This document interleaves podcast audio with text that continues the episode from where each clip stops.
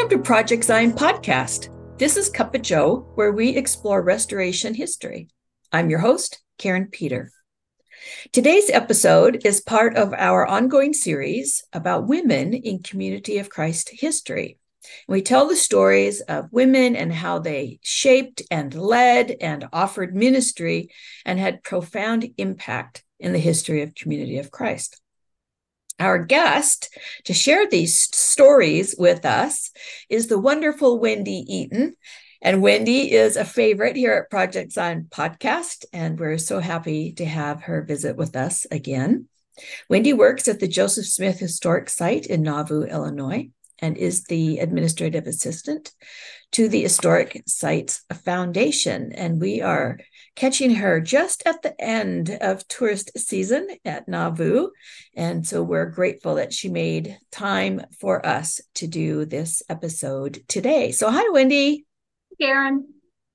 So it's good to see you again for our listeners. If you were able to go to World Conference back in April, hopefully you got a chance to stop by the historic sites booth in the uh, back foyer of the temple, and you may have met Wendy there. So if you didn't, you can give it another try in 2025 and you'll have a chance to meet her there as well. So, Wendy, today we're going to be talking about a woman who made really significant contributions to the church, but isn't all that well known. In fact, to me, was unknown. So, this will be all new information to me. And this person's name is Christina. Is it Salyards? It's Christiana Steadman Salyards. Christiana Steadman Salyards. Okay. So, as I put in our outline, and I do this every time, but you don't hear it if you're listening, as I have in parentheses now, Wendy, here is where you tell stuff and I interrupt you to ask questions. So, that's our standard way of going about these. So, Wendy, what do you have to tell us? Christiana was a fascinating woman to dig into the life of. And a big part of what made me so happy to bring her story is she wrote her autobiography twice. Oh. And so I was able to find both copies because they were in church publications. Mm-hmm. And so I'm able to tell these stories straight from her. And that always makes it so much better for me because I'm getting the information not from a third party. These are the stories Christiana chose to share about her life. What was the most significant things for her? And Wendy, we've talked about this before, but maybe not on air. The fact that that's really important when we're talking about women's history, because for the most part, history is written about and by men. And so the women's voices are harder to find. They're authentic um, voices, journals, letters, that kind of thing. And you sometimes have to really dig to get us as close to the source as we possibly can. So I just want to remind our listeners about that, that these uh, women's history episodes, uh, Wendy has to do quite a bit of research to get us um, information that has the integrity of being the voice of the woman involved. So thank you. But what surprised me when she publishes her autobiography, as I say, she she had two copies. The first time it was 1924 to 1925, published serially. So in the Autumn Leaves magazine, which was oh, a yes. monthly magazine, there was essentially a chapter each month that readers could read and follow along. And so Autumn Leaves longtime listeners would know this is one of my favorite resources. It's a magazine for teenagers and young adults that ran from the late 1800s into about the 1930s. The next time that it was printed was 1952 in the Saints Herald, which again, it was published serially. And that's what surprised me is here's a woman that I had only heard very little information, basically just her name. And her biography was in the Herald not mm-hmm. all that long ago. So maybe I need to spend more time in the Herald looking for women's voices there. But yeah, it was exciting to have both of those to to bring to you today and I'm happy to share those stories along with some additional to get exact birth dates and things like that of certain individuals. Okay, so why don't you um, begin with telling us about Christiana. Yeah. So she was born on March 30th, 1861, in Rochelle, Illinois, which is maybe by today's travel standards about an, an hour west of Chicago. Her maternal grandparents, John and Christy Landers, were members of the church under the leadership of Joseph Smith Jr., but I don't think they lived in Nauvoo. They were in Illinois, but I haven't figured that piece of the puzzle out. When did when did they join? But at the death of Joseph Smith Jr., the Landers were among those people waiting for Joseph Smith III to reach adulthood and make the decision to lead the church on his own. And so they attended the Amboy, Illinois conference in 1860 when Joseph Smith III made that decision. So they were, they had jumped in right in there with the beginnings of the reorganization. So I'm going to talk just briefly about John because he was a pretty prolific church minister. Within the first few years of them affiliating with the RLDS church, he was ordained a high priest and he was assigned as a missionary. He requested parts of Canada, ended up in New England, which hit me close to home because in the biography, Christiana's biography, when she's talking about John Landers, she mentions Little Deer Island, Maine in the 1860s, which is where my family, my paternal family, came into the church. So I don't know specifics of exactly when my direct ancestors joined, but it was connected with Christiana's grandfather.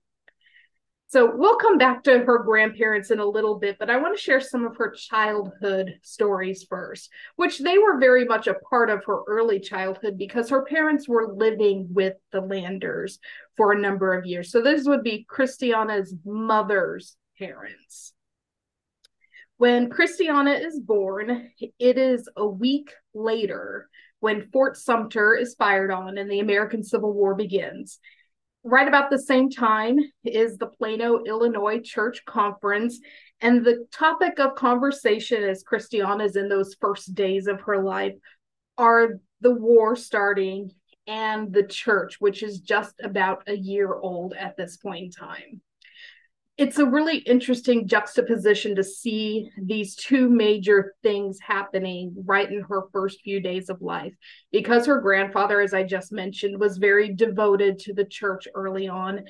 And one of his youngest children john he was a fairly young man.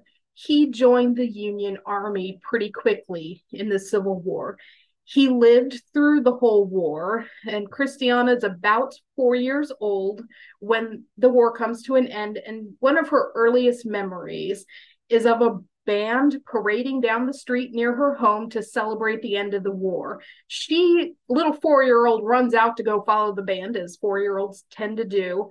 Her uncle is weak and very tired. He barely makes it to the corner to see the band and she remarks that he died not long after. So you again, it's a really interesting setup. Those of us who have studied history, we recognize that the very, very beginnings of the reorganization is starting right at the same time as a civil war. And this is one of those family moments that intersect those two very closely. She continues her story talking about how sociable of a child she was she loved having visitors to the home, aunts and uncles and cousins, and would be heartbroken, she said, when they left. She spent a lot of time with the kids in her neighborhood. She talks of swinging in the barns, exploring the meadows, and as kids would as well, helping out around the home. She begins school when she's six, and education would be the anchor of her entire life even at six years old, she remembers this teacher she had as a very kind woman. And Christiana wrote of her, I say it reverently and soberly, for the love a wise and intelligent teacher ministers to the little children who look up to her with their fervent hearts is the food their young souls need. So, as I bring in these different quotes of Christiana, I hope listeners pick up how often she talks of women in ministry because that is one of the things that made me really excited to read more of her stories. She definitely recognized ministry of women even in a time where the church was not ordaining women. When she's nine, the family moves to a new community, and she and her siblings have the opportunity for the first time to attend Sunday schools. Her mother is hesitant to send them to a Latter day Saint church, so she was probably relieved that there was not an RLDS branch anywhere nearby. She remembered the difficulties of growing up in Illinois in the 1840s and what the church was dealing with, and I think she just didn't want her children to have to deal with that. So Christiana attended a Methodist Sunday school with two neighbor girls who lived close by and they were able to walk to and from together. She learned a few hymns, learned some scriptures, but it didn't really seem to catch too closely to her just yet.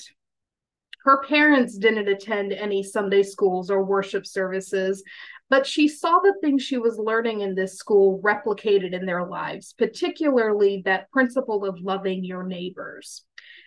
Christiana writes of a woman who used to show up at their house pretty often right after dinner time. And Christiana's mother would always prepare a meal for this woman.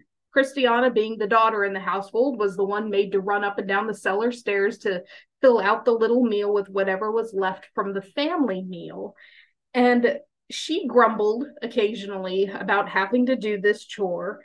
And on one day, her mother, knowing exactly what she's grumbling over, gently informed her daughter that they ought to be very kind to this woman because she had been kind to them in the past when she had plenty to share, and she doesn't anymore. When Christiana's father had first moved to the area, her mother said this woman had often provided meals for him. At 13, she decides to stop attending Sunday school she has other interests in mind and growing responsibilities at home. She specifically mentions the addition of laundry as a reason to take back her Sundays as a day that she could truly decide what she wanted to do on her own. And it seems like you just typically ended up with her in the window seat reading most of the day, which sounds pretty ideal to me.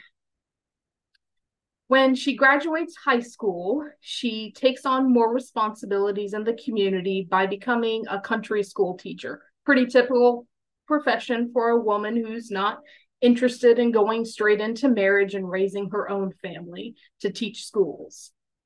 At 18, she attends a revival meeting at one of the local churches. She wasn't interested in going, but her friends wanted to go and had begged her to go along with them she wrote that she was pretty reluctant and she expected to be very uncomfortable at the words of the preacher. And she writes that as the congregation began to sing, Just as I am, without one plea, but that thy blood was shed for me, her attitude shifted. As she put it, I could no longer withstand the appeal of religion. But she was still pretty wary of it. Her friends didn't continue on with the evening meal meetings. Typically, revivals were week long, where you had church every single evening for many, many hours. And so her friends were good with that one night, but she kept going. And at the end of the week, the minister approached her and was basically, Hey, I've got a new convert. He's all excited. And he asked her, Do you feel better now that you've attended church for this whole week? And she responds, No, sir, I feel worse. And he gave her a cold look and said, Well, there's something wrong there. And he walked away from her. These revival meetings had left her with questions that the minister had not addressed. And so she takes it on herself to start studying. She begins to pray at night. She hadn't really prayed before. And so she's just kind of figuring it out on her own. A little bit of memory of her Landers grandparents and leading the family in prayer from when she was quite young. But she also starts asking her mom questions. And again, her mother was raised in the Latter day Saint movement. And she begins talking to her father's mother, her paternal grandmother who was raised Methodist. They answer her questions and things just kind of continue on. When school closes, Christiana decides that she wants more questions answered. And she and a cousin decide to travel to Blue Rapids, Kansas, which is where her Landers grandparents are now living. So they get on the train, they make the journey west, and they arrive on a Wednesday in time for the evening meal. After which, the grandparents whisk the girls off to prayer and testimony meeting. And Christiana is interested in the differences between this tiny little congregation and this great big revival meeting that she had recently attended.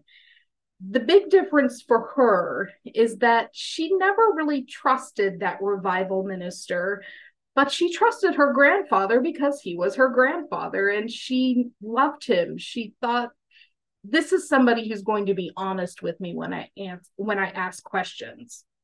Unfortunately, it's a very short visit to Kansas. She's got to get back to teach for the next term.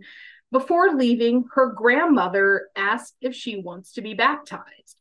She's not willing to make that commitment just yet. She's got a lot of questions still, so she just returns to Illinois. But this must have been pretty impactful. Not only her grandparents answering her questions, but seeing how old they were and living so far away from family because she decides that summer, and we've made it up to 1884 now. That summer, she decides she's going to move in with her grandparents to help take care of them. Her parents don't really need her at home. She could get a teaching job in Kansas, so she was going to go do that. So she arrives in August on her grandfather's 90th birthday. And this marks some big changes in her life. And so her grandparents, of course, they're excited to have their granddaughter back with them. And on Sunday, grandfather sets off early to go get the church ready because even at 90, he was the one taking care and leading the congregation there in Blue Rapids. He expects Christiana to escort her grandmother to church, and she's willing to do that but she's been t- attending mostly Methodist congregations. So she's like, I'm just going to leave grandma at the door and I'm going to go down the street to the Methodist church. But then her manners kick in and she thinks it'd probably be really rude for me to just leave my grandmother at the door and leave. And so she ends up going in. And so this would be about the second or third time she's interacted with this congregation. But at this time, she recognizes how much this congregation truly loves her grandparents.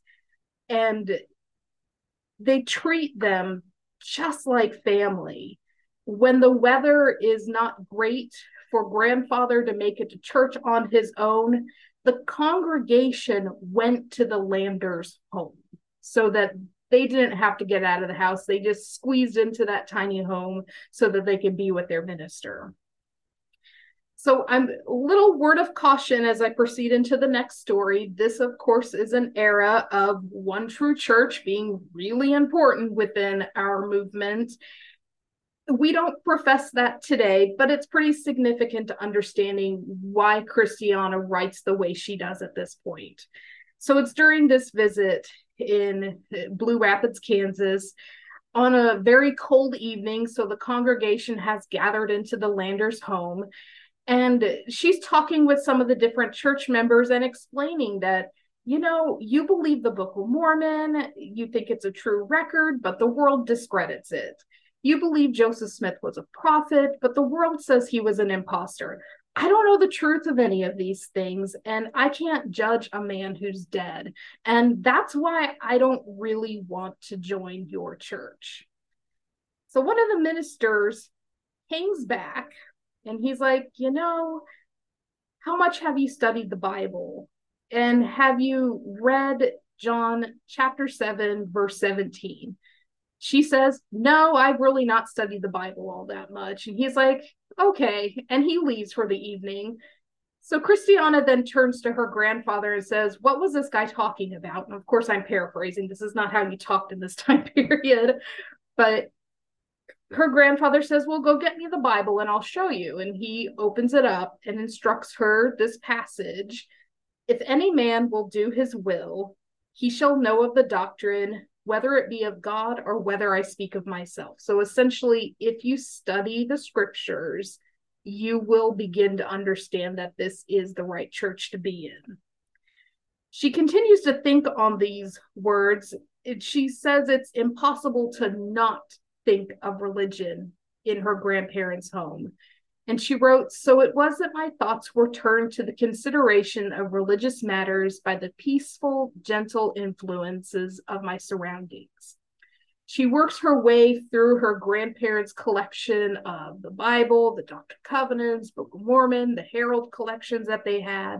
She asks questions and they teach her hymns, and grandfather shares about his missionary experiences. And what Christiana begins to understand is she would never settle all her questions. The best thing that she could do was to just join a community and have that experience of growing within a community surrounding her, whether it's her grandparents or it's the congregation. Well, she decides to go ahead and be baptized. And this is one of those passages that I really love. So in October 1884, she's only been in Kansas for about two months now. She's just really been studying on all these things. She decides to be baptized and she writes The women of the congregation immediately set about preparing for the sacrament. With the backdrop of autumn colors, I stood on the pebbled shore of the little blue river. A hymn was sung and a prayer offered. And as I stood there in the water, I covered my face with my hands and lifted my soul to the Father of Spirits in wordless appeal. My soul in that moment was trying to find God and tell him my needs, but my petition did not voice itself in words. I simply looked up to the invisible God in earnest desire, but it was a prayer and he understood. So after she's baptized, the congregation goes back to the Landers home for her confirmation and, of course, a celebratory dinner because we have a very strong history of that kind of thing. Christiana, we like to eat together. That is true. That's that's a marker of our of our denomination. So Christiana continues to study and to pray, and she writes we should be seekers after God, but when we seek Him, it must be through prayer as well as study and through the devotion of all that commends itself to truth. And so she has this very balanced understanding of continuing to explore what religious means to her. Unfortunately, in March of 1885, so about six months later, she's informed that her father is terribly sick and the family needs her back home in Illinois he make she makes a trip back and she helps him recover though it's a very slow recovery. That's march when she gets word of this and it's june before he's well enough to leave the home. He had worked in one of the local boat yards and on one of the first warm evenings they were able to go out and take a drive. He's finally strong enough to be out in the night air. They get home and suddenly they hear the alarm bells at the boatyard a boat that had been in for repairs had caught fire and it was a catastrophic fire for the company. Here, her father is just starting to get strong enough that he'd be able to start going back into the office. And then this fire happens, and he knows that means there are going to be job cuts. And to make it harder on himself, his son is also an employee at that same boatyard. So he decides to resign thinking this way my son will keep his job and I don't know if my strength will ever fully be recovered. So now Christiana is put in the tough situation of having to find a job that would keep up the household for herself and her parents. And so she attends a normal school, which is very similar to like a junior college at this time knowing that when she completes the program, she would be qualified for higher paying teaching positions. And it's just about a year long program. So she enters into this, this school, and a hot topic for college students in Illinois at this time would be Joseph Smith in 1840s Nauvoo, as well as the Civil War. These are all very recent history. And so here's Christiana, a new member. She doesn't personally know a lot of this history, but she knows it impacted her family very personally. And she is just now learning how to communicate what her church is and who her church isn't, and to explain what the members believe. So it's an interesting experience, her being in this school. She writes a lot of these stories down, but my favorite one is very telling of the church and its cultural expectations of the time.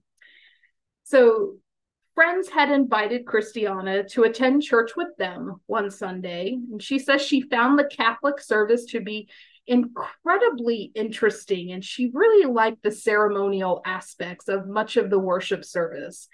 And after church, she and her friends returned. They were boarding at a house, and one of the rooms in this house they were boarding at was a music room. So Christiana sits down at the piano to play, and the other girls get all excited and ask her to play some lively music that they can dance to. Well, for Christiana, she's pretty shocked.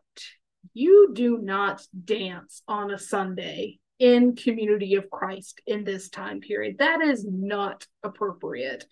And she explains this to her roommate. She can't do that. That's not in keeping with the Sabbath.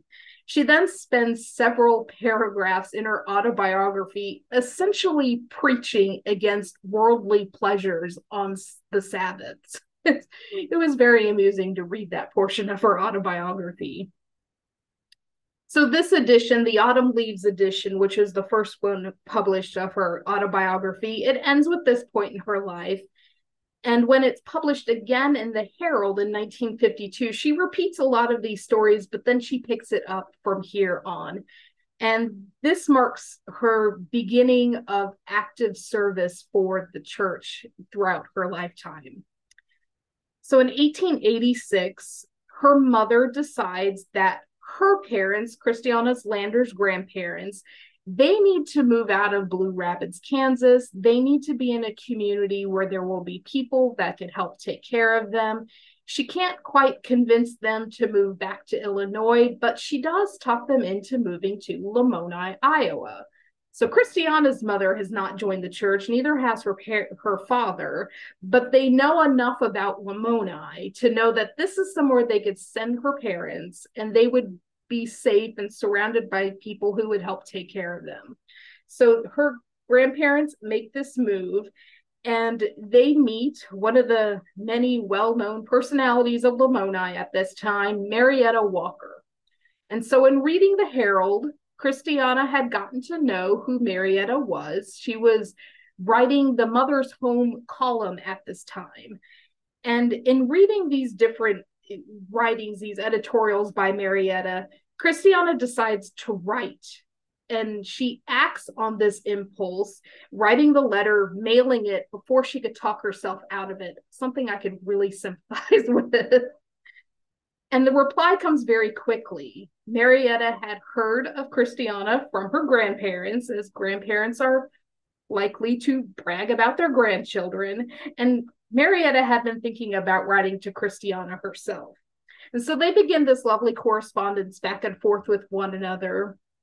And when summer vacation comes, because Christiana's teaching again at this time, when summer vacation comes, she decides to travel to Lamoni to see her grandparents. So it's a shorter train trip now from having to go all the way to Kansas. And while she's in Lamoni, she has a chance to meet Marietta. So, not too long after she arrives, there's a Sunday gathering, lots of people filling the Landers' home.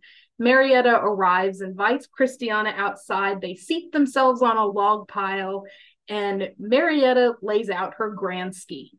So, anyone who has studied the life of Marietta Walker know that she had a lot of big ideas, and she wanted Christiana in on those. Christiana didn't think she had the right skill set. She was pretty happy being at home in her schools that she was teaching at. So she just kind of, eh, I don't think so. But Marietta had something in her favor.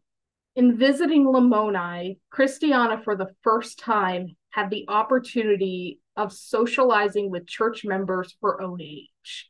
And so this was a big draw.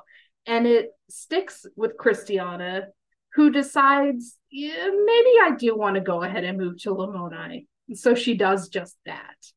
She settles in Lamoni and she finds a teaching position in the Lamoni school district. She's not paid as much as she had been, but she was making things work out. Her grandparents' home was a little too small for the addition of Christiana to live with them, so Marietta takes the initiative and invites her to come live with her in her nice big Lamoni home. So Marietta, Marietta Walker was always a schemer. There's just she was. She's really good at that. so, so Marietta had many different publications that she was working on at this time, and she pulls Christiana into the work of helping edit a lot of these to get them ready to go to print.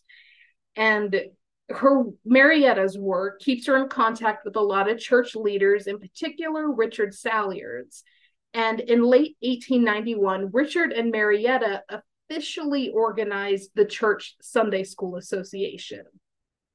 So this is five years after Marietta approached Christiana with the idea of we could start our own Sunday school and you could help write this material. And this is when Christiana was like, no, I don't think so. That's not what I want to do. But I I had a thought that you might ask me because this is the right time period in Lamoni, Iowa, and Marietta is all over the place. Graceland College starts in 1895. So Marietta has a lot on her plate, all of it centering around education. Let's get Graceland going for these young adults, and let's get a Sunday school going with lessons developed by our own church members. And I want Christiana to do it, even though she doesn't want to do it yet. So Marietta's got a lot going on, a lot of big plans going on. So now we're in January of 1892. Christiana's beloved grandfather, John Landers, died at the age of 97. President Joseph Smith III preached the funeral sermon, and he noted all the great works that Father Landers had cre- accomplished in his life. A lot of the church leaders called John Landers Father Landers, which I found really interesting. I guess maybe a respect to his age at that point. So this is January. A few months later, at the April General Conference, Richard Salyards, F.M. Sheehy, E.A. Blakeslee work with Marietta in organizing the first meeting of the Sunday School Association. Blakeslee was voted to serve as superintendent of the group, and Marietta was his assistant. Both asked Christiana to write the lessons for the Sunday school material. Christiana thinks a little harder on it, and especially the impact that this would have on her income with her teaching career. But she decides to try to make it work. And so in her autobiography, Christiana calls this taking up a life's work. Jerry Gunsolley, who's the superintendent of the Lamoni Public Schools, was asked to help Christiana in developing the Sunday school material. They worked at a Marietta's home because, of course, Marietta wants her finger in the pie.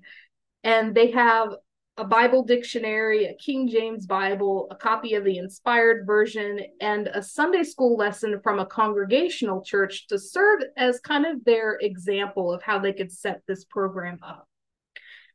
It's a very slow start, as any big new project would be. They get the first lesson done, set it aside, start it on the second, get it done, set it aside, start on the third, and they hit a problem. Jerry Gunsolley failed to return in the afternoon after they had started that morning, and Christiana was pretty hesitant to try to continue on by herself. But she does, and the next morning, Jerry still hasn't shown up to Marietta's house. And Marietta tells Christiana, Well, just keep going through the morning, and then we'll go find Jerry after lunch. So again, Marietta, I can't imagine her coming chasing you down. Why haven't you shown up to work? when they arrive at Jerry's house, they found him in bed with malaria. It was a pretty severe attack. And by the time he recovered, he still didn't have the energy to carry on with his role as superintendent with the public school and to help Christiana with the Sunday school. She's going to have to carry on alone. This left her in a bind. If she continued writing on her own, she didn't think she would have time for her teaching position. And she's very devoted to this work now. She's put a lot of effort into it. She's really caught on to what the potential of this program could be. And so she decides to put her career on hold to continue working on the Sunday school materials. They called these the quarterlies because one would be a binding of lessons printed four times a year, so one for each quarter of the year. And by the time the first of the quarterlies is ready to be printed, Marietta decides to test the waters a little bit by printing the very first lesson in Zion's Hope, which is not a resource I've talked much about. This is the children's newspaper. And these first lessons were intended for fairly young children. When response came back about this Sunday school lesson, there were 800 folks on the subscription list because they were that excited. But they wanted more. They wanted lessons for teenagers, for intermediate age children, and for primary children. So suddenly Christiana's workload tripled. In November 1892, the very first of the quarterlies was published the Sunday School Association sets up a treasury to fund the publication, and soon there are thousands of people on the subscription list. In 1893, Christiana's parents announced that they intend to sell their home in Illinois and move to Lamoni to be near Christiana and Christiana's grandmother they still hadn't joined the church, but they wanted to be near the family, and this is where most of their family was. And they thought, well, maybe we could help out with the household a little bit. So they build a home for themselves in Lamoni. Christiana is able to move out from Marietta's home, probably saved her a little bit of headache moving out of that home. And they're able to make things work out so that Christiana could go back to work because she's teaching the Sunday school material. She is being paid, not a lot, but she's getting paid. But now there's a household to pay for. And her parents and grandmother don't work. They're of an age that they're not able to work. And so she finds a way to balance these two big jobs by going back to working in the Lamoni public schools. This brings additional income to the family, which is very much needed. And Christiana is able to make it work, but she ends up having some health issues that I think are probably related to this workload that she has. She talks about teaching large classes that first year, eating lunch at noon, reaching home about five in the afternoon, taking a very short rest to get some dinner in, and then working until 10 o'clock at night on the Sunday school material. That is Monday to Friday all day Saturday it's devoted to working on the Sunday school material, and then she could relax on Sundays. Her grandmother liked to sit nearby as Christiana worked so she could be the first one to hear those Sunday school materials. And another family member takes up some interest, and Christiana's father decides to be baptized. I'm not sure whether her mother ever made that decision or if she just kind of affiliated alongside and just like, okay, I'll I'll support you, but I don't really want to join. But her father's baptism must have meant quite a bit to her. And I wonder how much she would have recognized that her work for the church probably impacted that decision of his. So I'm going to continue down a little bit with family. So we're going to jump around a little bit in time here. So 1894, her father's baptized. Her grandmother dies in 1896, and her father dies in 1898. Right at the turn of the century, so 1900, her sister is widowed, and she moves herself and her children into the home Christiana was living in. And this sister dies in 1910. So Christiana kind of helps take care of her nieces and nephews. In 1918, the family moves to St. Joseph, Missouri, which, for those who don't know, is kind of halfway between Lamoni and Independence. And then in 1924, they go ahead and move to Independence. Jumping back into the 1800s, in 1885, a very big change happens in Christiana's life, which it's interesting that she barely writes about it. She oh, I had mentioned the General Conference 1892. That's when the Sunday School Association really gets going. And a man named Richard Salyards was part of that. He would soon become World Church Secretary. That's the terminology we would use today. They use slightly different terms back then. Richard was a son in law of President Joseph Smith III. And for longtime listeners, when I've talked about the Smith family, go back to Joseph Smith III and his first wife, Emmeline. Richard's wife was their youngest daughter, Zadie. So Zadie had died. Richard was widowed. He had three young children. And in June of 1895, he and Christiana got married. And now she's 34 years old, she's suddenly a stepmother and a mother and teaching and writing Sunday school material. She was a very busy woman. The children are eight year old Zadie. They like to recycle the family names in the Smith family. So, eight year old Zadie, seven year old Joseph, and five year old Richard. So, the kids were even pretty young at this point in time. Christiana only makes three references to these kids in her autobiography, which is really interesting because when you read some of the compilation books about women's history, they gush on and on about her being this devoted stepmother. And I only found three very brief mentions to the kids in Christiana's own works. I'm not saying she was a disinterested parent, she just didn't choose to write about that in her autobiography. The first reference she makes, uh, I get this picture of an overworked mother who just needs the kids out of the house because she says she sends the three of them off to church on a Wednesday evening to a youth activity so that she could get some work done at the house. The next mention is of specifically the youngest child. He's playing on the floor next to her while she's working on the Sunday school material. And the last reference is this same youngest child, but when he's 28 years old. And so he was a very frail young man. He was married, starting a family on his own, trying to work, but his health wasn't that great. And was common at the time. They suggested he move to the southwestern United States to see if that climate would improve his health. His wife can't travel with him. She's got kids at home. She's not going to haul them all the way across the country. So Christiana packs up all her writing tools that she needs for the quarterlies and moves with her son in law to Phoenix, which she calls the torrid heat, for about four months while he tries to recover. Unfortunately, he doesn't get much better and is sent to a sanitarium, a long term residential hospital in New Mexico, and she returns back to the Midwest. So, those are the only references she makes to these a little bit of digging, I could let you know that between Richard and Joseph, who both married, there were five grandchildren that Christiana would have had relationships with.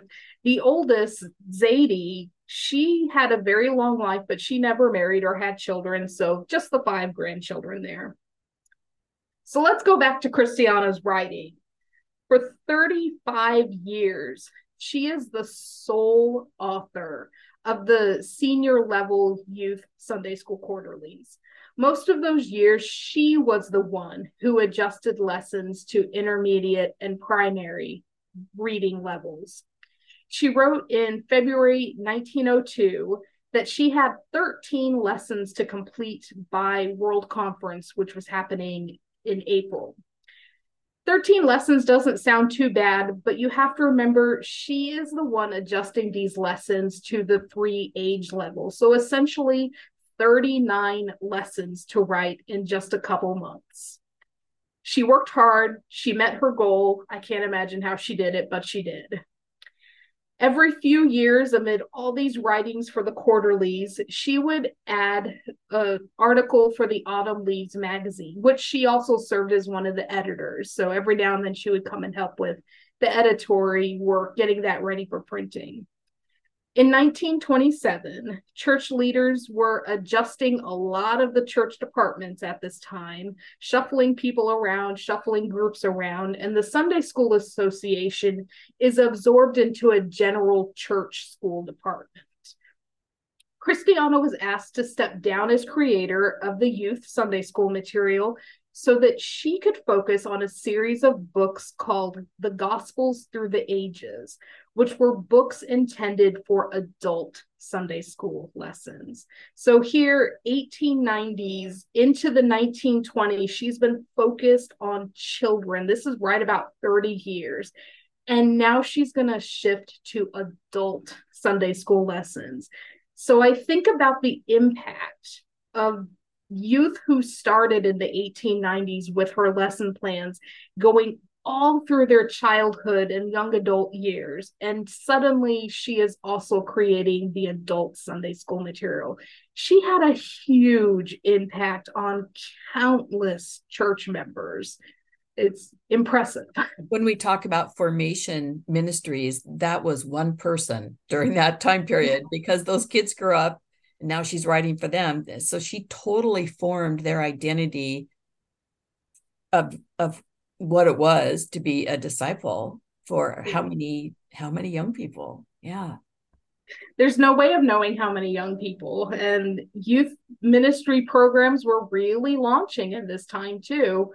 But yeah huge impact on the church just her writings alone and so now she's in these adult Sunday school lessons. And because I don't have publication dates for all of them, there are three books that she completes between 1927 and 1942.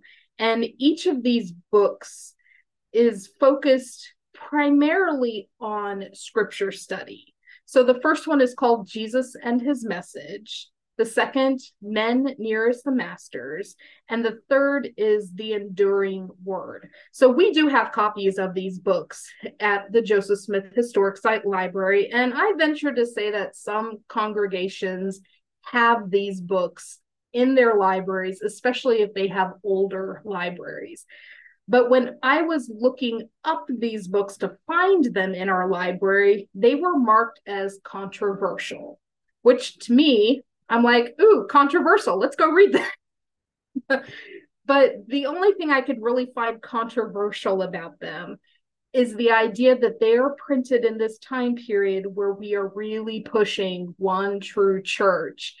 And the resources that she was using for her biblical scholarship, they were good for the time period, but they would be severely outdated today. So if you do go find these books and want to see her writings for yourself, go right ahead and do that. I think it'd be great to go have a chance to look at these. But keep in mind, read it in a historical context and seek out source material of current theologians especially community of christ theologians which ones they would approve or i'm going to get in a lot of trouble for recommending books that are way outdated I want to give just a very, very brief synopsis of each of these books. So, Jesus and his message, exactly what that sounds like. It's about Jesus and his ministry while he was here on earth. It's divided into four quarters because this is a system that she was good with working in.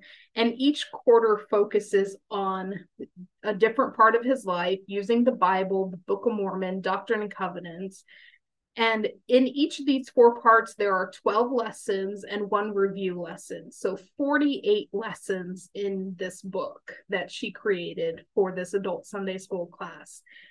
And I love that in the foreword of this book, President Frederick M. Smith is the one who writes the foreword. And he he uses a lot of words. So I'm just going to share the last couple sentences that he writes in this foreword. Few persons in the church have brought to their work better preparation. In addition, her intimate knowledge of the claims and teachings of our own church, of its goals and objectives, her long experience as a teacher of our youth and adults, all constitute qualifications which make particularly welcome from her pen a book on the life and message of Jesus. He was a very, very well read man, and he was impressed by what she had put together.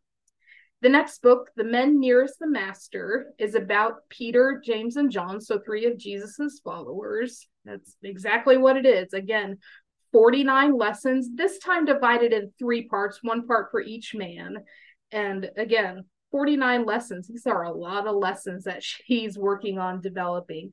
it seems like each book was intended to cover just about a year of course material for Sunday school classes.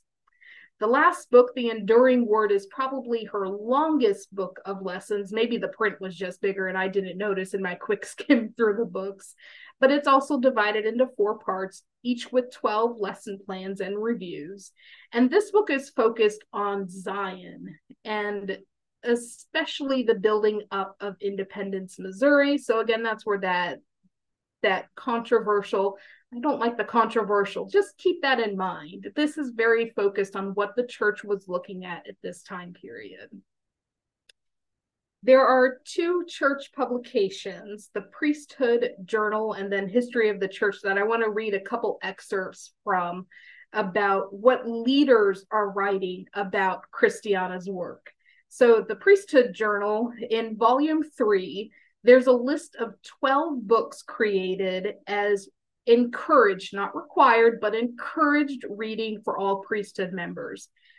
Half the books, so six of the 12, were by F. Henry Edwards, which is not a surprise, but two of the other six books were by Christiana. The other two books, in case you're interested, two were by committees. One was the bishopric, and then two were by lone male authors. In volume seven of the Priesthood Journal, they're writing about an upcoming publication of Christiana's, and they write for adults, there is in preparation by our honored quarterly editor of more than 50 years, Sister Anna Salyards.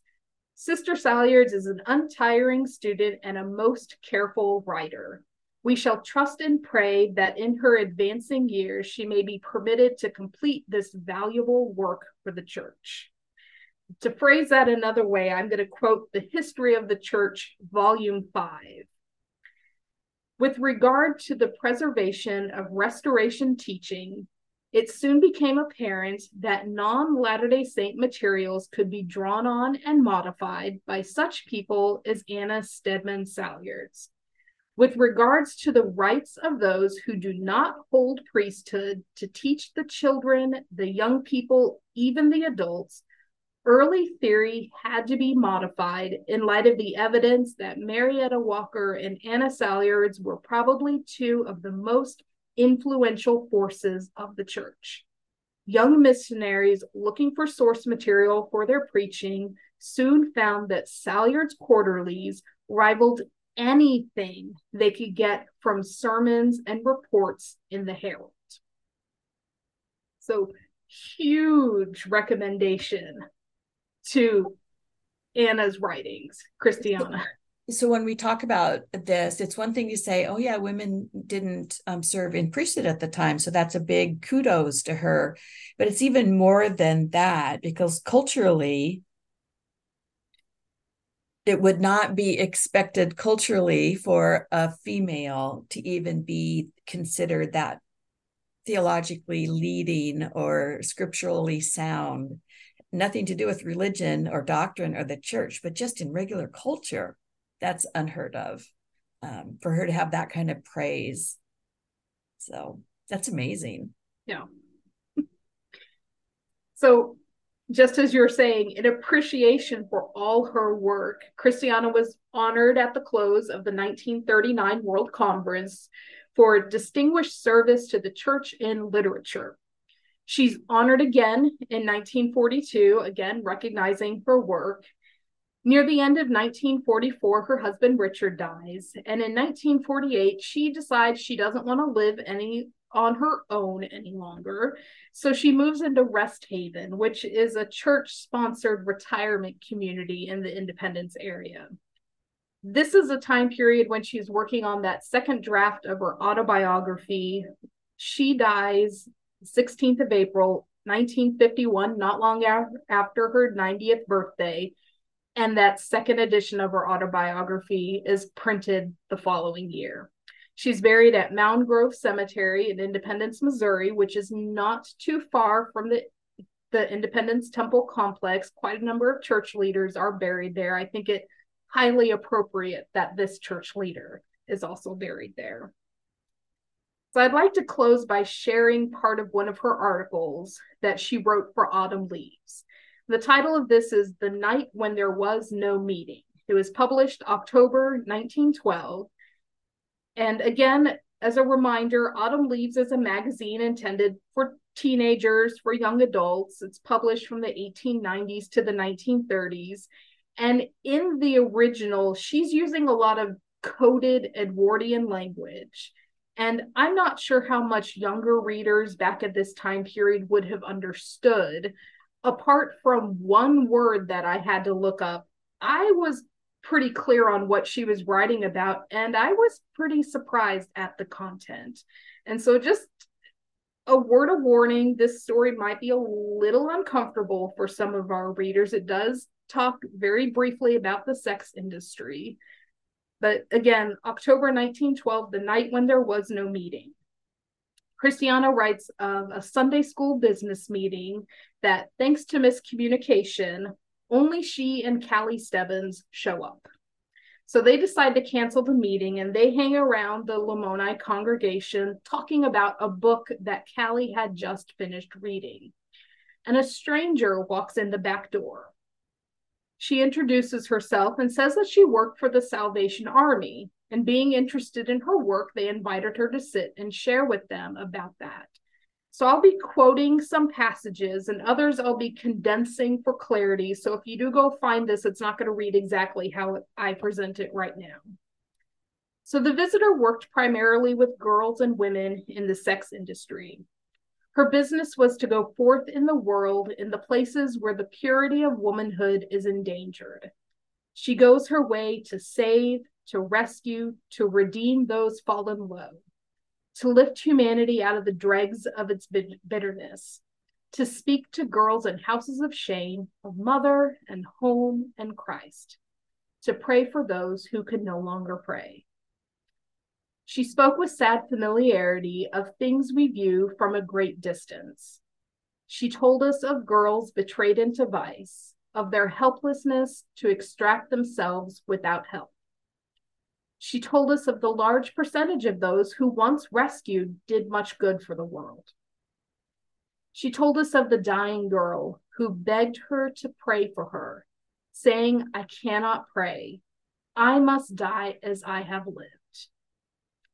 She told of another dying girl, her last plea for comfort, anything akin to love in the dark hour when she was going forth to meet her God.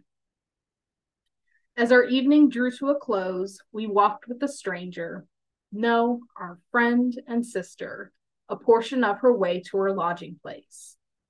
We said good night and goodbye, and felt that we had parted from a gentle and gracious woman whom God must love because she is lovely in spirit. The Lord bless you in your work, she said to them. And the Lord bless you in your work, was our answer. In his name, we parted our separate ways. It seemed to me that there was a meeting, that two or three were gathered in his name, and that God was there but one was not of the church. Nevertheless, I believe she was of God, and I shall always treasure that memory of a woman of soft speech and gentle manner who goes into places of grave danger with the quiet courage and unshaken firmness that accompanies a great purpose. So, these are the incredibly impactful lessons that Christiana was bringing to yeah. the youth and the children that she was impacting. That's a marvelous story to tell and to to end on that note. So thank you for selecting that for your close. So Wendy, we usually um, take a moment to just kind of think about what aspect of the person we're talking about about their ministry or their life do we think is still kind of resident in community of christ um, so, what do you see from Christiana Steadman Salyards' life that you say, oh, I can see and kind of trace that back to her influence or her ministry? One of the first things that I thought about as I was a child, I think every Sunday school teacher I had was a woman. And the ones that stand out the most None of them were ordained ministers, but I would very much say that they were ministers. Yeah.